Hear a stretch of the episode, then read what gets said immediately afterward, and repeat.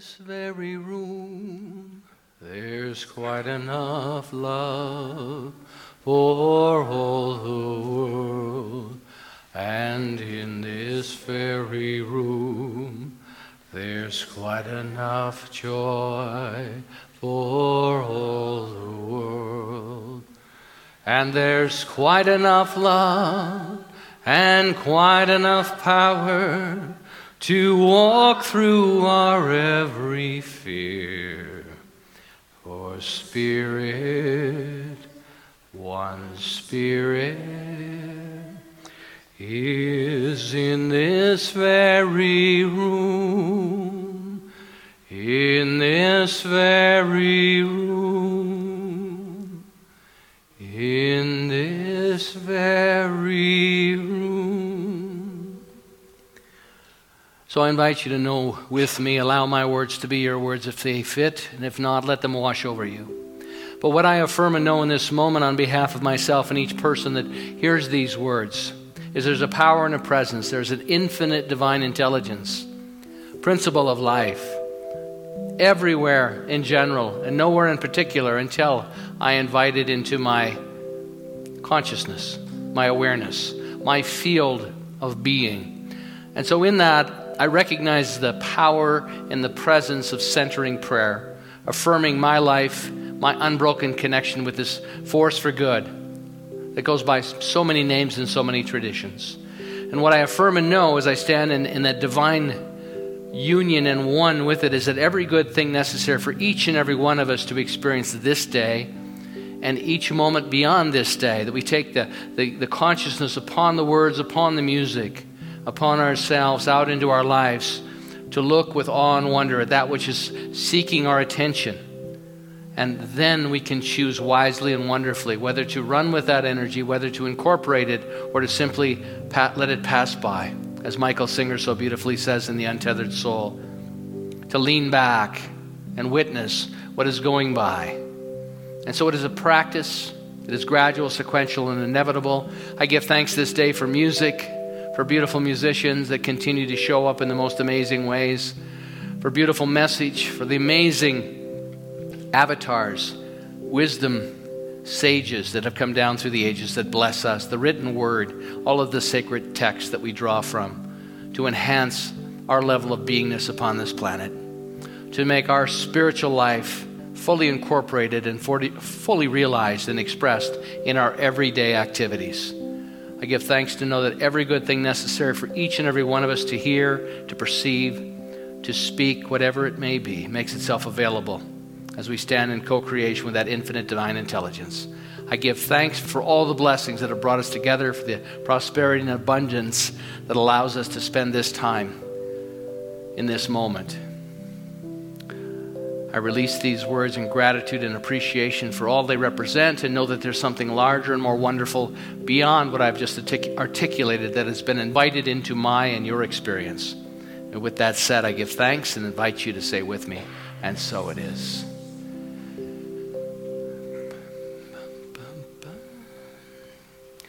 Well, good morning. Here we are. And if you were with me last week, I made the announcement that we're, we're going through some changes with our musical program. And I just want to acknowledge Teresa Griffin and her husband Darren, and also uh, Kelly Collins for supporting us with their music today. So they're not here, but let's give them a round of applause anyway to say thank you, guys and girls.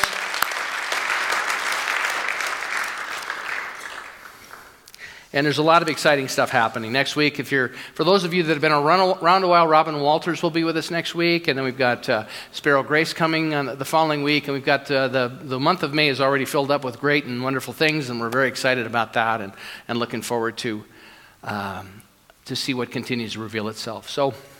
Change is good. I mean, planting the seeds of change is this month's uh, topic. And uh, so, lo and behold, change. All right. So, The Way of the Untethered Soul. This has been an amazing, this is an amazing book by Michael Singer and so rich. We extended it a month because there was just so much. As I read it more and more of it, I thought, oh my gosh, this is just incredible stuff. And this today is the way, the way of the untethered soul because it's a way of life. it's a way of life, and I think so many of us that are drawn to the spiritual path or the, to the depths of understanding our true nature, uh, when, we, when we read something that gives us a, an insight and a different perspective of what that looks like, it's just, it's refreshing and it's, it's uh, fulfilling and it's like, uh, you know, there's that recognition that we know that we know. And so he's really such a great fit for what we teach. And in these last three chapters, chapters 17, 18, and 19, I think they are, he talks about contemplating death as a practice. We share a little bit about that today. The, the second um, point is the secret of the middle way. And then he ends the book with the loving eyes of God. So, contemplating death, the, the secret of the middle way, and the loving eyes of God. I wanted to share a quote with you that I thought fits so beautifully uh, with today's uh, lesson. And it comes from Reverend Dr. Howard Thurman. And Reverend Thurman was one of the primary influences in Martin Luther King's ministry in his life. And he was quite a, you know, he was quite a pioneer and he had a, a lot of courage. He took a stand and he really brought into the, the, the cultural awareness, we call it the, the, race consciousness, but the cultural conditioning and awareness about oppression back in the early, late 50s, early 60s. Um, and, and so um, Dr. Thurman wrote this. I don't have all of the quote up there because it's, uh, it's a bit lengthy, but I want to share with you the first part of it, and then I, I want to I have a piece of it that I'm going to uh, show up on the screen. It is true that for many people, the demands upon their lives are so great that only careful planning in terms of a workable timetable can see them through. And we see that throughout the culture, that we all have responsibilities, we take on a role within our work life or our career or our calling. And there's certain expectations that we create, that the environment creates for us, and then also the things that we create as well. He said, Everywhere the demands are not great and overwhelming, the economy, the efficiency of an established way of functioning is undesirable. So, what he's speaking to there is, of course, that we need standards and expectations so that things work properly. There's timelines, there's efficiency, and, and uh, all the things that we, we uh, bring to to life and bring to that effort. He continues The purpose of such a pattern is not merely to accomplish more work and with dispatch, but is to increase the margin of oneself that is available for the cultivation of the inner life. So, in other words, in the shift of perception, getting more done and being more effective is not the, the goal unto itself. But when we can be more orderly in what we do and how we operate within our life, it creates a, a greater space for us to develop in a deeper relationship with our divine presence, with our divine nature. And so, it's, so isn't it interesting? Because what the culture will tell you, what most people will say to us, the more efficient we are, if, I, if, we, if we can take 10 hours out of our workday or work, work week to have more of that time, well, gee, there's 10 more hours that I can, I can do more work. When in fact, what he's suggesting is the efficiency, the blessing in being efficient and being orderly and, and being well planned creates an order and a sense of, of connection for ourselves where the presence of Spirit, that divine relationship that is unique and beautiful and powerful, has, has more availability for us. And I love that. It's just a simple shift in perception. So it's not about, about us working more and more and more and more and more but it's in fact working in a way that's wise and wonderful and efficient so that there's a spaciousness to, to honor and address that part of our lives, but also then to be more available to the presence of Spirit and how it's unfolding in our lives. Many people will tell me that I would meditate, but you know, I don't have that time. And so, well, there's an opportunity to look at how you're managing time in your life and of course prioritizing and all that stuff. But we can always find an excuse for not doing things. At least I can. Anybody else here besides me? But I can always find a reason that I, there's too much to do.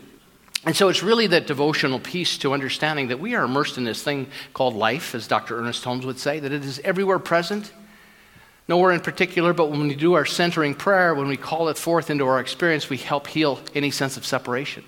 And when you and I live in that sense of oneness with it, it's, life is quite different, isn't it? And for all of us, it, it takes on different characteristics and qualities.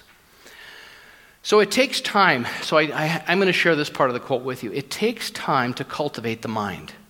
Dr. Ernest Holmes said to learn how to think is to learn how to live. No one can force us to think anything. We choose to think all of it and what we give a home to.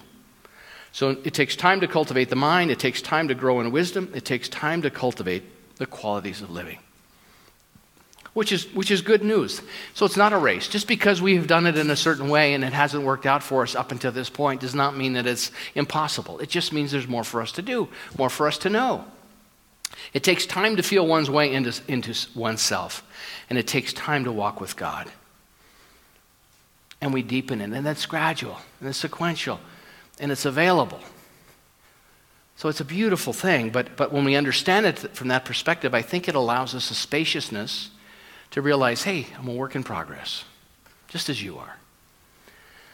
So, this contemplation of death, the first point that I wanted to, to uh, speak to a little bit, as Michael Singer says, death, most wise people understand that death is inevitable for all of us. The death of this physical body is something that's going to happen.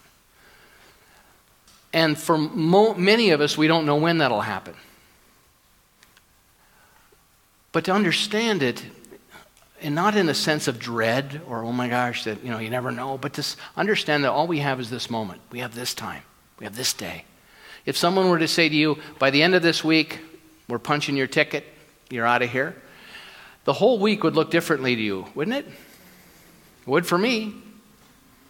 I don't know what I'd do, but it would, I'm sure that the things that became are most precious to me, I would be addressing in a, in a certainly in a more um, intentional way. So he talks about how to live one's life from that perspective, that each moment is a sacred moment, is a precious moment. It can be our greatest teacher, and it can also help us deepen in our practice to touch the deepest parts of ourselves. What is this? What is stirring within me? What have been my challenges? What am I looking at that, that creates anxiety, fear, lack, limitation, struggle, whatever it may be? He continues in this chapter we don't have to change our lives, we just have to change how we live our lives. See, we can't change the world, the world's going to continue. And we, can, and we can certainly take a stand for things we don't agree with and not participate in them. But, but the place that we have the most impact is how we live our lives, the beingness we give to, bring to it. It's not what we're doing, it's how much of, of us are doing it. How much of our, our life force energy and from the consciousness that we do things. And it's so powerful. It seems so, you know, it seems like a, um, a bit etheric and airy fairy to talk about that. But truly, how much care and how much love and how much devotion can we bring to anything?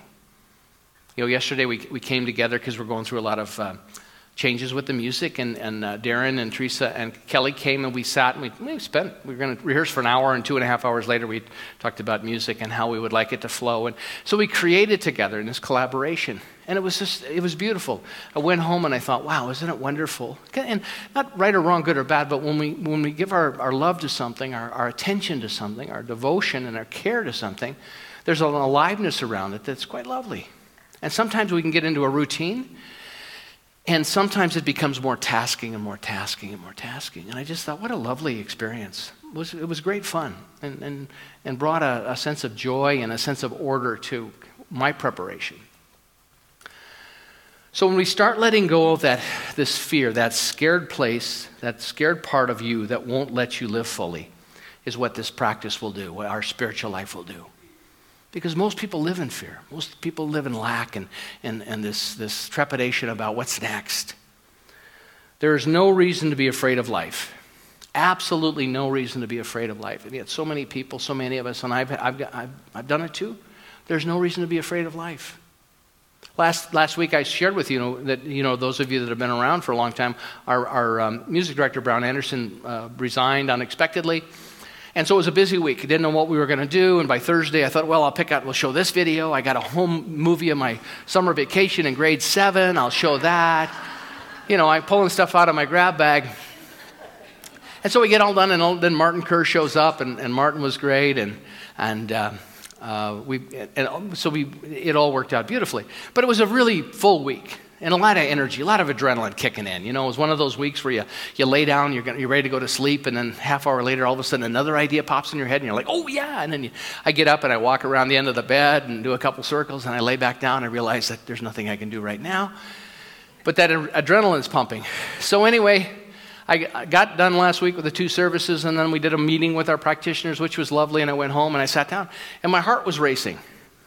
So I tell you, whenever I'm doing this stuff, it always is the, you know, the, I'm always poked. Okay, you want to talk about this, Mr. Wise Guy? Here. Boom. So I sat down, and Laura came in uh, uh, about an hour later, and I was sitting on the couch. And because uh, between the time I, I noticed my heart racing and the time she got home, I thought, well, you know, I could, I could go for a walk. Or I could go buy a case of beer and see how fast I can drink it. Or I can, uh, or I could start smoking cigarettes again all these thoughts about how I could distract myself from what was happening. And I realized, you know, there had been so much energy that had gotten um, activated and extended throughout the week, and I was still carrying it. And I thought, you know, eventually I know my heart's going to slow down. And if it doesn't slow down, I don't know what I'll do then, but I'm pretty sure it'll slow down. But I just pointed out to you how little things can trigger us. And, and, and, over time, Laura came in and she was very sweet. She just let me alone to have my anxiety attack. She said, How you doing? I said, Mom, having an anxiety attack. My heart's racing. But what it was really interesting is I think I've probably had many, many anxiety attacks in my life, but I never noticed it quite to the degree it was last week. Now, isn't it interesting? This too shall pass. It says that right in the Bible. This, it came to pass. And it did pass. But a part of it is that management of energy because it speaks to the extremes, which I'm going to talk about next. But there is no reason to be afraid of life. Absolutely none. And yet we come up with all these great reasons.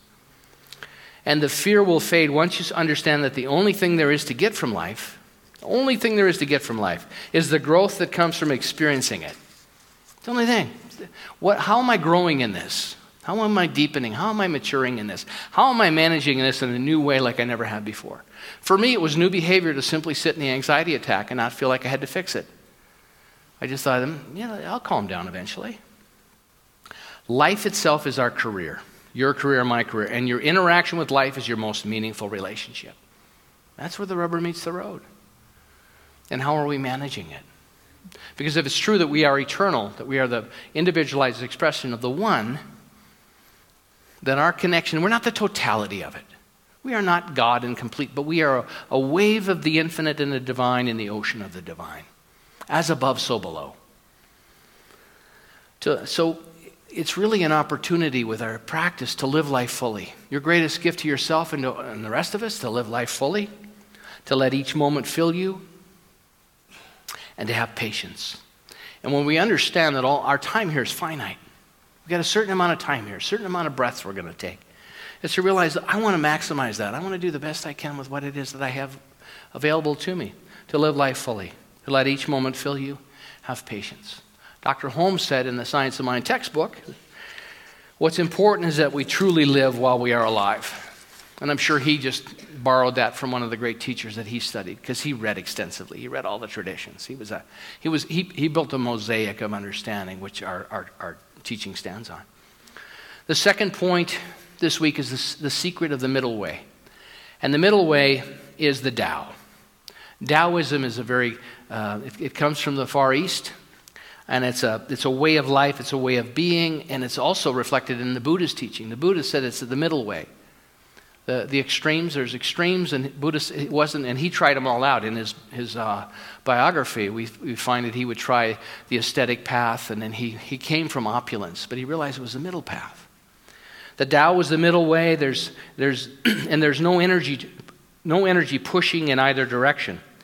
It's a balance. It's a balance in life with food, relationships, sex, money, doing and not doing, and everything else. The Tao symbol is the yin and the yang the, the male and the female, the light and the dark, the contrast. Esther Hicks talks about that.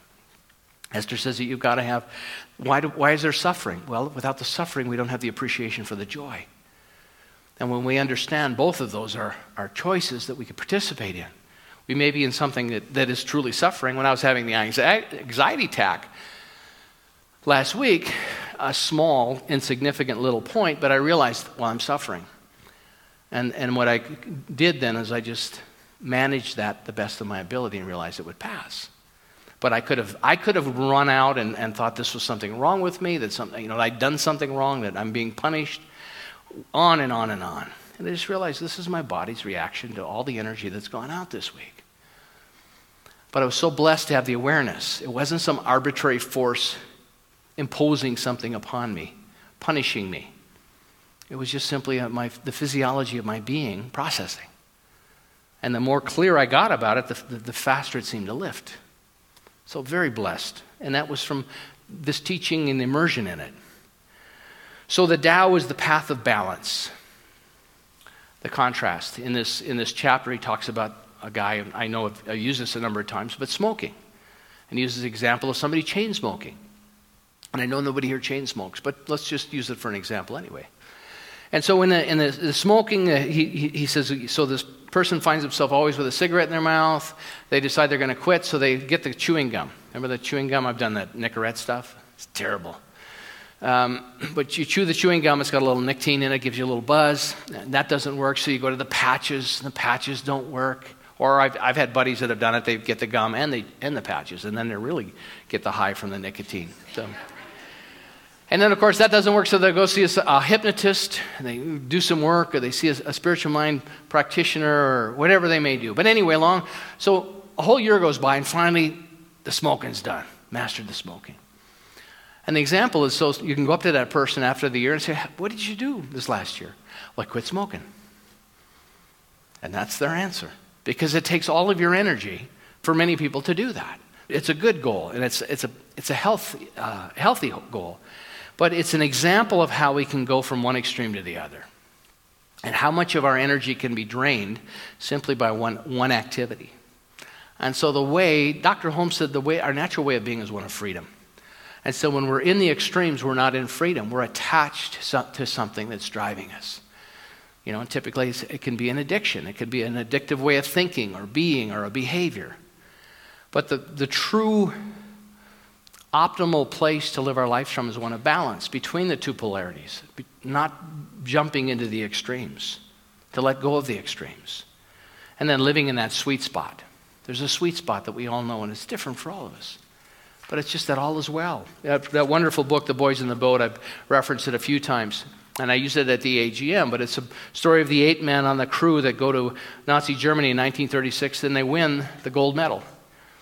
And these guys, it's an amazing story because none of them came from uh, a background that the rowing, the rowing crew is typically uh, more or less the well-to-do. They, they come from a little bit higher class of, you know, it's a, it's a tradition within families.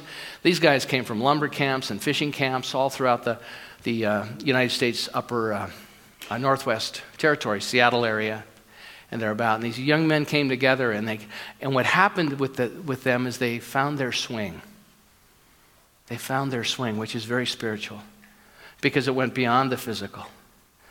And, and that's the sweet spot. And, and so when we can live in that, it's an example, that beautiful, deep understanding of finding our sweet spot in life and living more and more and expanding more and more. That's what Michael Singer's whole book is about that untethered soul. The untethered soul is a freedom. It's a freedom from the, from the emotions and from the thoughts and from the, the worries and the anxieties, to be able to manage it well, to understand, oh, there I am worrying again. But it's a practice, it takes time to develop that capacity.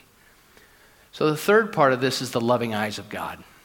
And I think it's such a beautiful example of a different shift in perception for so many. But the loving eyes of God, it's releasing the lower vibration. So what happens when we start to when we start to connect with spirit, when we start to step back, Michael Singer says to lean back and watch life go by us rather than trying to manipulate and grabbing onto every thought and every emotion, but to lean back, realizing we're not the thoughts, we're not the emotions, we are the observer of the thoughts and the emotions. It creates a space for us, a distance. So to lean back, releasing, and we release lower vibrations. The whole purpose of this is vibrationally, it frees us up. We're not in the extremes. All of a sudden, wow, look at me. Just like last week when I was sitting there and having the anxiety attack. Wow, look at me having an anxiety attack. And the more presence I could bring to it, the, the sooner it dissipated. Because I'm sure I could have carried that all the way through my week. Drifting back, as he says, drifting back into ourselves, go in and then go up.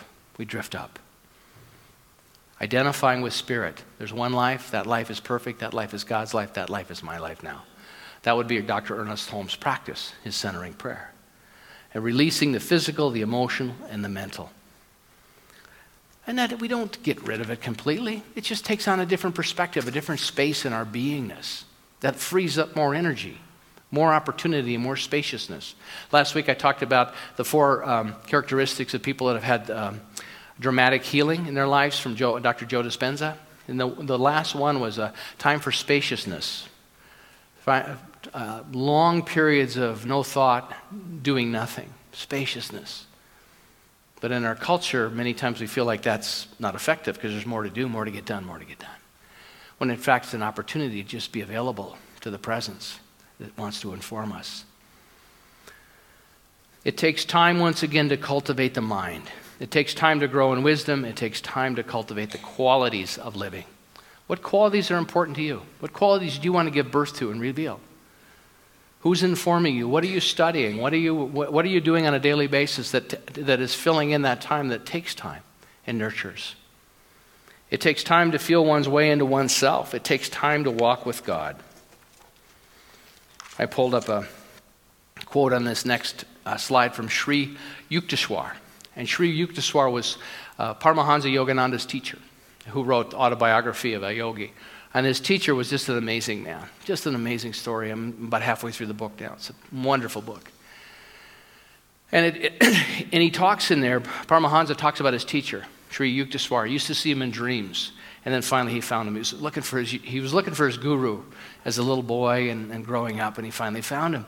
And he talks about this man that, that had these amazing abilities. He would know uh, without any conversation what uh, Paramahansa was thinking, what he was doing in his meditations. It was just a, uh, it's a very interesting because Ernest Holmes said that intuition is the highest capacity within, within humanity. It's direct communication with spirit. It also speaks to the one mind that we talk about in this, in our teaching. But Sri Yukteswar, this beautiful saint that was never interested in any notoriety, so he lived a very quiet life. And he taught his students, those who were attracted to him, um, but his, his ministry then became an extension of what uh, Paramahansa Yogananda shared, which is the Self Realization Fellowship. He says, Every natural passion can be mastered. Every natural passion can be mastered. Roam in the world as a lion of self control. I, I just love that image. A lion of self control. So we don't have to act upon all the impulses. You know, someone cuts us off in traffic, as Michael Singer says, have the experience right there and then be done with it. There's a novel idea. Instead of carrying it into work and carrying it. And then, and then of course, we, we reach the conclusion that everybody's a horrible driver. And then what happens? We just bring more horrible drivers into our lives. So that's how the law of attraction works. But to have the understanding, to, to roam in the world as a lion of self-control. I mean, lions are cool. They just sit on the they just sit on the big prairie there, and, and the female lions go out and do all the hunting. They, they do all the heavy lifting. You just hang you hang out with your beautiful mane and get something to eat when the ladies bring it in. And I mean, it's a great job. I'm just saying. I've watched enough of those shows. He continues, see that the frogs of weakness don't kick you around. And the frogs of weakness are those, um, you know, the, the, um, the Muslims would call it the nafs, our lower nature. Our lower nature, our worries, our concerns, our fears. And it's not to say that those things, I think those things have value, but it's to, to not run with them and make them a way of life. Because what we give our attention to, what we appreciate, appreciates. And so if we give, give a lot of attention to lack, limitation, not enough, worry, concern, it appreciates. Boy, isn't that like Dr. Uh, J. Scott Neal used to say to me? There's nobody more miserable than a miserable metaphysician. there isn't. Who, do you, who are you going to blame for your level of thinking? Because no one can insert those things. But what we can do is we can have the, the to work in the direction of awareness, bit by bit, gradually, as, as um, Reverend Dr. Howard Thurman said, it takes time to, to learn how to walk with self, to learn how to walk with spirit. So, what happens with this practice, this beautiful book, and what's our opportunity, and I think what we stand for, is to have spiritual practices in our lives that create that direct connection with this infinite presence. To lean back, to go within, and then to be lifted up. To distance ourselves between the triggering things that create suffering for us. That disconnection releases our lower vibration. So, as we connect, the connection with spirit releases some of that lower vibration. So, the more often we can do that, there, there becomes more distance, more distance, more distance. Releasing draws us back and in and up, as I just said, and we distance ourselves from thoughts and emotions. Because our thoughts and emotions, once again, one of the first chapters of this book is we are not our thoughts, we are not our emotions. And uh, we wouldn't be able to perceive them if we were, but we are the thinker, we are the awareness that can observe them and experience them. That's a huge, huge practice. Realizing, wow, I used to think I wasn't good enough. I used to believe in lack and struggle and limitation. What can I, what can I nurture in my own awareness that will shift and change that and dissolve that? That's the practices. What happens is the, the loving eyes of God is judging will stop. As we step, if we, as we step back, judging of ourselves and others in the world will stop. Because the nature of the infinite, as we heal the separation, the nature of the infinite is one of unconditional love. I was raised with a God that judged and punished. I was raised, I was nurtured with that not only don't commit a sin, and I had the whole list there, my mother gave them to all of us, but it, to even think a sin was just as bad. About six or seven years old, I thought, I'm hooped. I remember going to my first, I, I was raised Catholic, going to my first uh, confession. And I didn't know what to confess. I'm, I'm like five. I, was making sins up so I'd have something to talk about. You know, I was like, well, I didn't know any cuss words. I was never around any money to steal. I, maybe I, was, I wasn't coveting my neighbor's wife. You know, I mean, it was just. I knew the big ones, but anyway, I was lost. But I, I came up with a few doozies. So judging will stop. God, Spirit, does not judge. We're the ones that judge. The middle way that place between the polarities. He uses a beautiful example of the sun. The sun is just like God. I mean, the, the Egyptians worshiped the sun. The sun god Ra was their God. But the sun shines on everybody equally, unless we decide to, to hide in the darkness, hide in the shade. It is everywhere present. How much light can we absorb? How much light can we welcome? I mean, and it's such a great metaphor for God, God's presence and, and love, unconditional love, all the great saints that I've read that, that have lifted me up have said the same thing. You know, Jesus, he told the story of the prodigal son. The story of the brothers. The one brother says, Hey, man, I want my fortune. I'm going to go out in the world and I'm going to have fun. I love that guy. Then he goes out in the world and he has all this fun and he does all the things he wants to do, and the other brother stays home and works hard. And he's like, Oh, look at that idiot brother of mine. And so, before you know it, a couple months go by, the other brother comes back because he's gone through all of his fortune. And he comes walking up the road, and his dad sees him, and he goes, "Oh my gosh, you know, let's get this slaughter the the prize calf. We're going to have this beautiful feast. He's come back." And of course, the other brother's upset because he's like, "Hey, I, I was here doing the, what you told me to do, and look at him." And he says, "Yeah, but he said I missed him so much, and I just want to welcome him back." That's such a great story. We can go back any time, repeatedly. Like Rumi said, you can break your vow, vow a thousand times and still go back until one day you don't break your vow anymore. And that is part of life. That's the school. Such a beautiful, beautiful metaphor. The infinite's nature is to give and give to whoever will receive it. So, are you making yourself available to a greater receptivity, opportunity? Your gifts that you don't t- claim your gifts, they don't go to somebody else. They, they go on the, the, the universal scrap heap and they sit there because you, you, did, you and I didn't create that, that container, that mental equivalent, that ability to, to welcome and to hold what's, what's ours. It's a new day. It's a new opportunity to be different and to do things differently as you distance yourself from the judgments and fears from the past. Freedom and renewal are awaiting an invitation.